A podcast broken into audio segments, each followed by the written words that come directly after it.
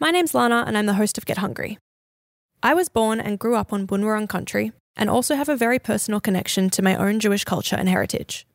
On behalf of the team producing this podcast, we pay our respects to the Wurundjeri people of the Kulin Nation, the traditional owners of the land the Australian Swinburne campuses are located on, and where this podcast was recorded. We also pay respect to elders past, present, and emerging, for they hold the memories, the traditions, the culture, and aspirations of Aboriginal Australia. We must remember that under the concrete and the asphalt, this land is, was, and always will be traditional Aboriginal land. The rich storytelling history of the world's oldest living culture is what we proudly pay homage to when we share stories on this podcast.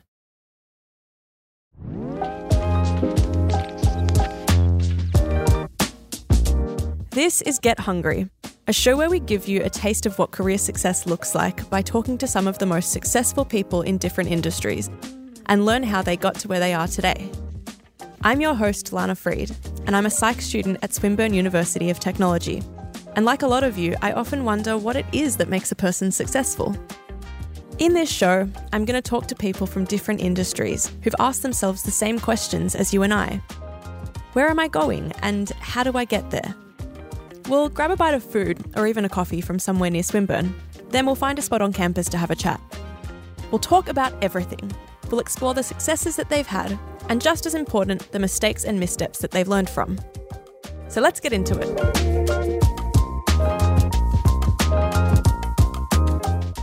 Today I'm catching up with David Banger. He's a senior managing partner at APAC for Info-Tech, and he's had such an impressive career. He studied business and analytics at Swinburne and built his career overseas, working for companies like Microsoft before coming back to Melbourne. And in a real full circle moment, he even lectures at Swinburne. In today's chat, you'll hear how setting goals early can really help you succeed. David will talk about how he worked towards his goal of living and working overseas. He'll explain why he believes you should talk about ideas, not people. And David will share how he went from being a guy who didn't finish school to managing a team at Microsoft. We're meeting at a cafe called Short Straw, which is just down the road from Swinburne, and we're going to grab a coffee and have a chat. So let's go.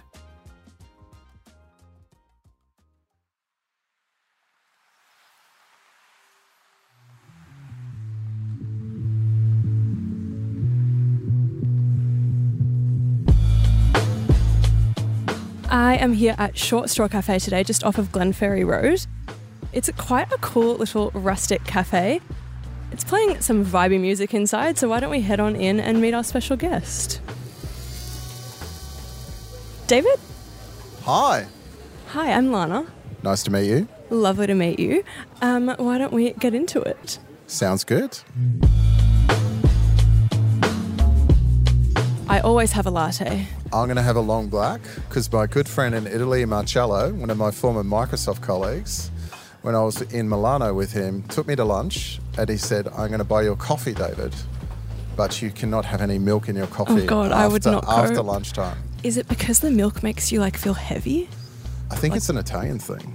And if you order a latte in Italy, it's just milk. Yeah. My mum ordered a mocha in America and was given milk, but I don't think that makes sense. I just don't think they knew what she was asking. All right, now that we've got our coffees in hand, why don't we head on back to campus? That's great. I was excited to talk to David about his experience both working and travelling around the world. For our chat, we made our way across campus towards the EN building. Now, the EN building is kind of iconic, and David is a former Swinburne student. So, to kick off our conversation, I asked David if he had any memories from his time there. the EN building. It's a rite of passage of any Swinburne student, I think. I can remember being here in the late 90s, I'd say, doing a project management course on the Channel, which is the tunnel between London and Paris. And then we moved to another building called the AGSE in the program I was doing. David, pretty early on in your career, you went to work overseas. How did that opportunity come about for you? It's really interesting when I reflect back on my life and I reflect back on other people that I know. And at the time, I thought I was late going overseas. I think I was 29 or 30, and I arrived in London on September 24 after the sad events of September 11. That was an interesting time to arrive with somebody who'd just finished their master's. I just graduated from Swinburne, and I was told pretty much you've got a large level of financial services experience, but it's predominantly retail and call center. And, you know, it's going to be tricky to get a job. This is the worst the market we've seen. But my wife, and we'd just been recently married six months earlier, my wife was a nurse and she was able to attain a lot of work quite quickly. And I just stuck it out. And I was really lucky to land a job at a great organization called Prudential. And I went into their headquarters in London and had a role that allowed me to do some things within that organization, measure their culture and how effective they were in delivering some change programs. And that really set me in good stead. Once you went overseas, you spent a long time away. Could you talk a little bit about what that time overseas was like for you? My wife and I said we'll do two to three years. And my dad, when he saw me off at the airport, my cousin, who's 15 years older than me, he'd been away at that stage for probably 20 years. And my dad said, We'll see you in about 10.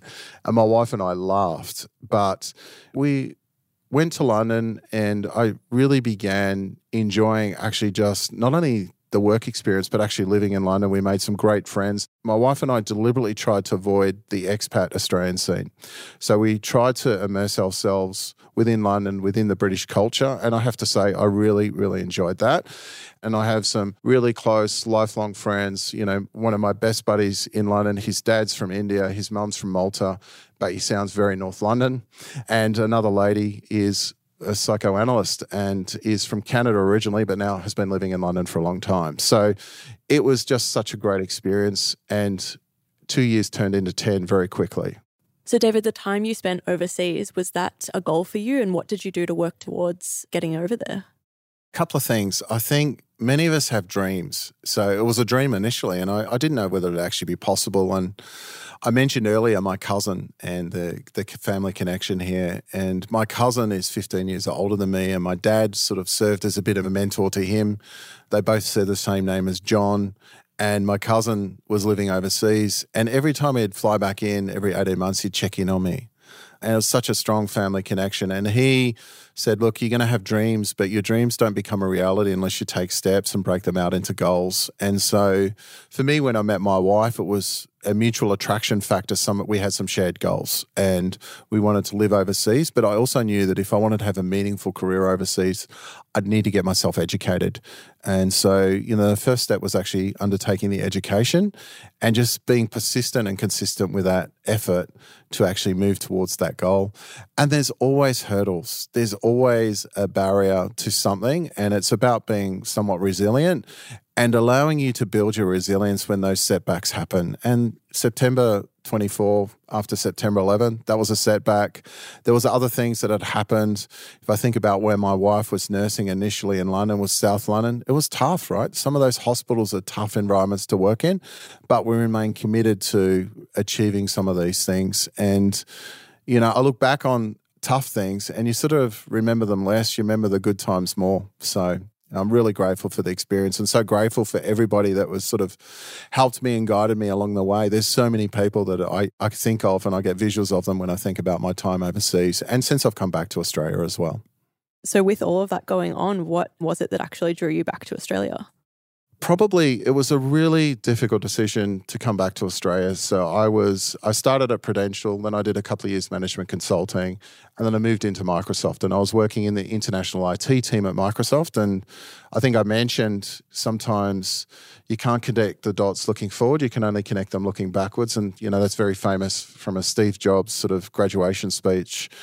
But my experience at Swinburne with the international students really prepared me well for Microsoft when I was working as part of the international IT team. And at that stage, my wife and I discussed coming back to Australia. And when my eldest daughter was about to start school in London, we made the really difficult decision to come back. And it was hard, right? It's hard repatriating because, as my wife said at the time, we'd lived half our adult life in London at that time. And I very much felt part of London. You know, I was there. We became British citizens at that time, went to Westminster Town Hall to do that and you very much felt part of that community. And to come back and repatriate, it took me quite a time to rebalance. And being part of the international team team at Microsoft as well, and to sort of step away from that and enter some things locally, it was different. You spoke about rebalancing when you came back to Australia. Do you have any examples of some of the challenges um, of coming back? I remember when we were talking pre interview, we were talking about life in 2023 and how different it is compared to 2019.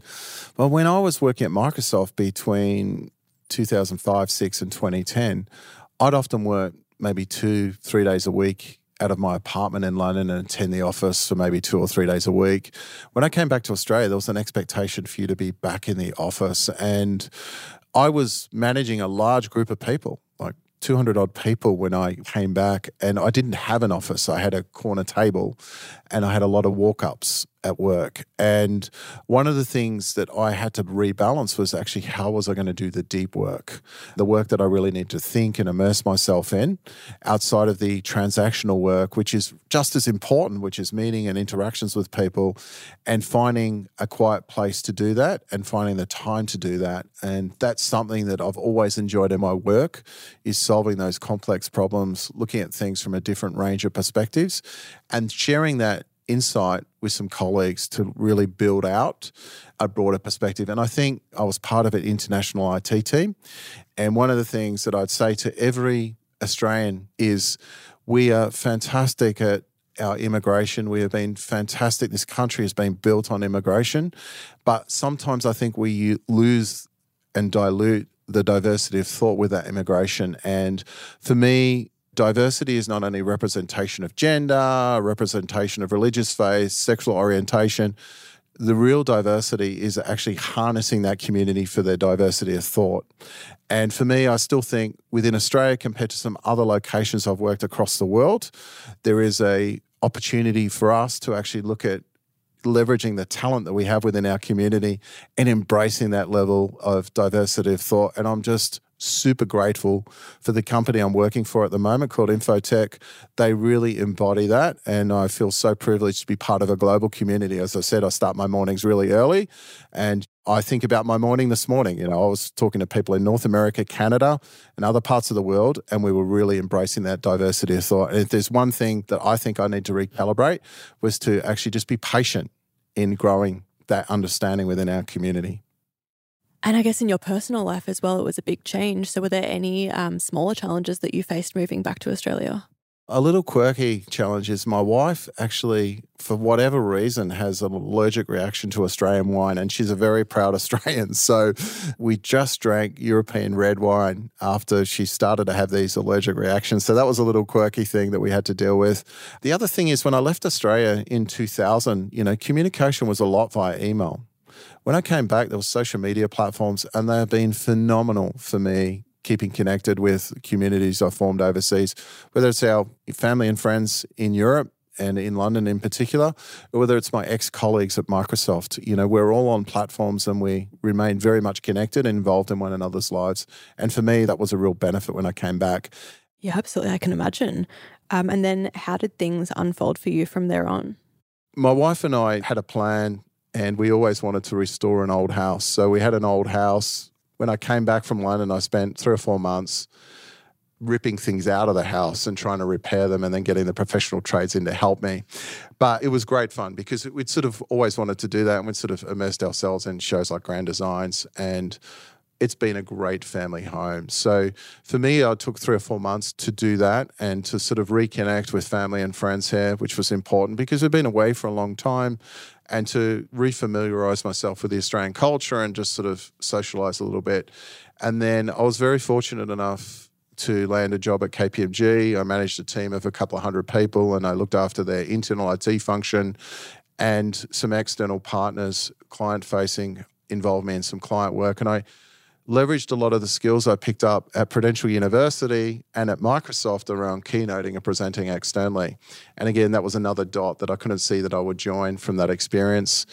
And one day I received a phone call from somebody and said, Look, there's a CIO role going at John Holland, which was a construction and engineering based business headquartered in Melbourne at that time between Melbourne and Sydney. And we think you should really apply for it. And so I applied for the job having never worked in construction, I was really fortunate to be awarded the job. And that sort of gave me a whole different perspective. And I really enjoyed the two roles I've had in my career have been my time at Microsoft and at John Holland with strong founder led cultures and great communities within them. So that was a really good time in my career.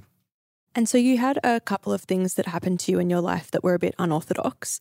You lost your mother at the age of six and then spent a lot of time with your dad, who was a traveling salesman. What was it like going through that? Everybody has their own story. So I feel really fortunate that I've had great people around me during my life. My mum was born about two and a half blocks from here in Hawthorn, so in Manningtree Road. And my parents danced at the Hawthorn Town Hall and once, I think it was in this lecture or very similar in the EN building, my dad came and saw me pro bono lecture here at Swinburne. So it's quite a special place, this precinct. And, you know, my family were avid Hawthorn Football Club supporters and used to go and watch Hawthorn at Glenferrie Oval. So I've got quite a strong affinity here. But that said, like there's events in your life that are just character building. And as I said, everybody has their own story. And my dad, we were very fortunate. He remarried after my mother passed away. And I was fortunate, you know, I had a reasonable education. We traveled a lot. And I think I went to eight different schools over 10 years. And that helps you build some resilience. So I'm quite good at meeting people, building connections, even though I'm actually an introvert. But, you know, my work has required me to express my thoughts. So the school experience was probably developed one of my few superpowers. I think everybody has a superpower. And I'm able to sort of elicit thoughts from people, and I can pick on nonverbal nuances in the room as well. So that's something that I think I developed over that period. I mean, you've sort of touched on this, but um, looking back on your childhood, spending all that time with your dad, do you think it had quite an impact on you growing up? You don't realize until certain things happen. So, my dad passed away just over 12 months ago. I wrote a blog at the time about sort of the 10 life lessons that I had from my dad.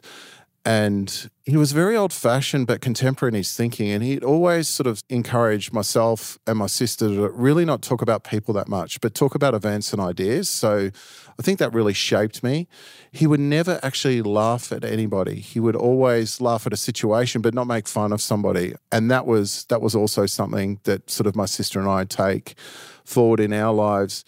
And he was probably somebody, if he had conflict, he actually wouldn't go out and have conflict directly with them. He would speak quietly to them if he needed to. And, you know, I always laugh and I ended sort of the eulogy and I ended the blog with, you know, if it's important, put it in writing. And I'm really living up to that aspect within my life, having written a couple of books. He sounds like an amazing man.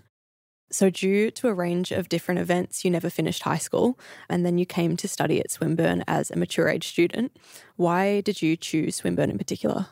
So I was employing a lot of people. I was working in the financial services sector at that time, and I was employing a lot of people within that sector who actually had degrees in the job that they were coming in, which is a real entry level role. And I actually felt really uncomfortable that I didn't have a tertiary qualification.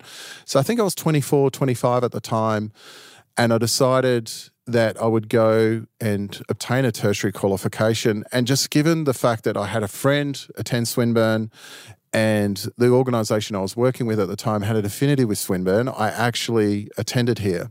And it was just a really nice symbolic sort of rounding if you think about my family's history and coming to Swinburne. Ironically, I tried to start at the Hawthorn campus, but I ended up at the Prahran campus. And then I did my undergrad, and then I came to the Hawthorn campus to do my postgrad. So that's probably indirectly sort of spurred me on to do the postgrad so I could say I did something in the Hawthorn campus and be in this building. Absolutely a full circle moment. so, David, you're a senior managing partner at APAC for Info-Tech. Could you start walking me through a day in your life as a senior managing partner? My days are varied. So if I'm not traveling, I probably spend a third to 40% of my time traveling domestically, several times internationally during the year. And I start my mornings quite early. So we were chatting earlier about the coffee, and the reason I'm up at 5:36 is because a lot of my meetings are from North America, and they'll begin sometimes at six, sometimes at 7 a.m. My morning sort of begins with some global touch points, whether it's with our PR team, whether it's with some senior vice presidents that we're working on some strategies, or my colleague here in APAC who looks after our sales organization and engage organization. And we'll, we'll meet with our global colleagues and look at where the business is at. And then I'll move through the day, either meeting with clients or actually meeting with some of my team. And it's really about providing insight into that team based on my my experience in the technology industry and being a business leader over the last 20 to 30 years and really looking at bringing the most amount of value we can in that advisory based business to our clients and our members I'd imagine that when you study business and analytics, there are a lot of different roles you can get into. Um, if someone wants to be where you are one day, what type of roles would they be looking for? When I was at Prudential, I met a great guy who's called Drew Watson. And he said to me, David, your 20s are for educating yourself, your 30s are for gaining experience, and your 40s are for harvesting that experience. And we often early in our lives think in such short time frames. And I say, look to people now when I when I'm in here lecturing potentially in a hall like this at Swinburne, I, I say, look, this is the great guidance I got, but you may not want to think about it in these time frames, but think about it in those stages. And for me, business and analytics and your qualification here at Swinburne is just a vehicle to enable you to be employed and when you're employed to work out what you're really good at. And I think you need to find an intersection around what you're great at and the problem or the value that you bring to an organization. So I wouldn't necessarily look at a technical discipline, but I'd actually look at discovering those things and using your paid employment as an opportunity to evolve and explore the topics that you're interested in. So, what about those people who may be taking roles like this? What's a day in the life look like for a business and analytics graduate in their first job? I think you end up in today's organization, you end up helping the organization interpret data. So if I look at my roles within the organizations I've worked in, it's not just crunching the numbers, it's actually providing the commentary on the data to enable the business to make some form of decision. And in the technology organizations that I've worked with and the business organizations that I support, one of the things that a former vice president that I worked for at Microsoft used to say there's some things that will keep you employed, but there's not some things that will enable you to be successful in your employment. And for me, I think there's a couple of things at this point in time. Avoiding a large cyber event will keep you employed. Using insights and analytics and data within an organization will actually make your employment successful. And so for any graduate who is looking at business or analytics, really look at how you can interpret the data that's being provided to the organization and provide some form of fresh level of insight. And ideally, if you can, help the organization differentiate itself in its marketplace or what it's doing internally so it can accelerate some initiatives. And if there's anyone who's just starting their career and they want to be where you are someday, how would you suggest that they get there? Wow. For me, I think you need to experiment. I've worked across a range of sectors, and I, I, remember I go, I go back to a conversation that I had with Drew one evening, maybe at Prudential University or somewhere else. He says, You know, the really successful people that I've seen within their careers have been able to take their experience and work across industries. And if there's one thing that I would have liked to have done earlier is to probably work in different geographies internationally. So I was really fortunate that I was in this international IT team at Microsoft, and organizations like Prudential gave me experiences across Europe. But I would encourage people to explore not only the roles, but the geographies they work in, and also really challenge the industries that they work in. I love the construction industry. When I went out four or five years ago after leaving the financial services sector and set up my own advisory business and wrote a couple of books, a lot of my clients were from the construction industry because I just formed this natural affinity with my colleagues that had moved on to other organizations. And if somebody had told me that sort of five or six years earlier, I wouldn't have believed them that that would have been possible. So, really experiment within the industries you're working in, experiment within your geographies. And I say this to everybody remember my dad's mantra look at events and think about ideas and talk very, very little about people. That is amazing advice. I need to remember that for myself as well. So now it's time for our quick fire round. I've got a few food related questions that I'm going to ask you in rapid succession. The rules are you have 10 seconds to answer each question, and you have to answer with the first thing that comes to your mind. That's frightening. All right, let's go. If business and analytics were a food, what would it be? Potentially for some organizations, a watermelon, green on the outside and red in the middle. That is amazing. What is your favorite condiment? Condiment? Ooh, mustard with a good steak. Something spicy and hot. What's the most unique or exotic dish you've ever tried and did you like it? I am thinking back. I think somewhere in Asia I was offered possibly monkey, but I declined. Interesting. I wonder what that would taste like. What is the secret sauce to your success? Persistence and having a great partner. I think who you partner with is really important around you realizing your potential. And then finally, does pineapple belong on pizza? I would have said pre 25 and traveling to Europe, yes. But after living and working across Europe, no. Correct answer. Yeah. Finally. I sat on the fence a little bit there, though, didn't I? Yeah, but you came to the right side by the end. Great. Thank you so much for coming to talk to me today, David. It's always a pleasure to come back to Swinburne. I love this place. It's part of me. So thank you for having me. You're so welcome.